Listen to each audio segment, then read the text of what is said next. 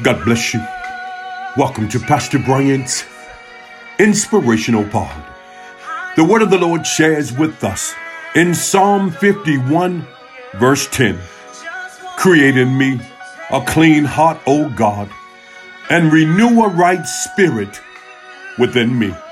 The psalmist David shares with us the importance of being able to cry out to God that regardless and in spite of his accomplishments, he knew the importance of seeking the face of God for forgiveness. Those of us that know anything about David, we know David was the man. He was considered a hero because he killed Goliath. He married into royalty.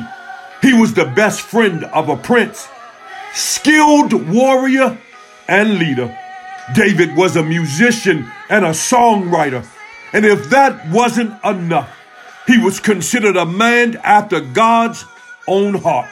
But David realized he wasn't perfect. David realized that he had made some hiccups and mistakes in his life.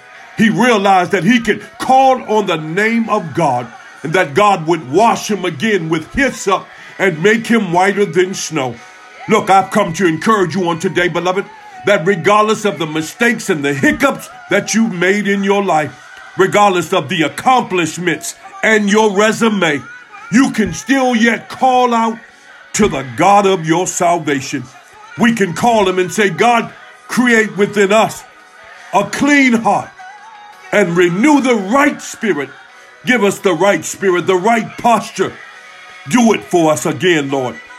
In the name of Jesus. Hey, look, God bless you. You be encouraged. Until next time, I'm in his service.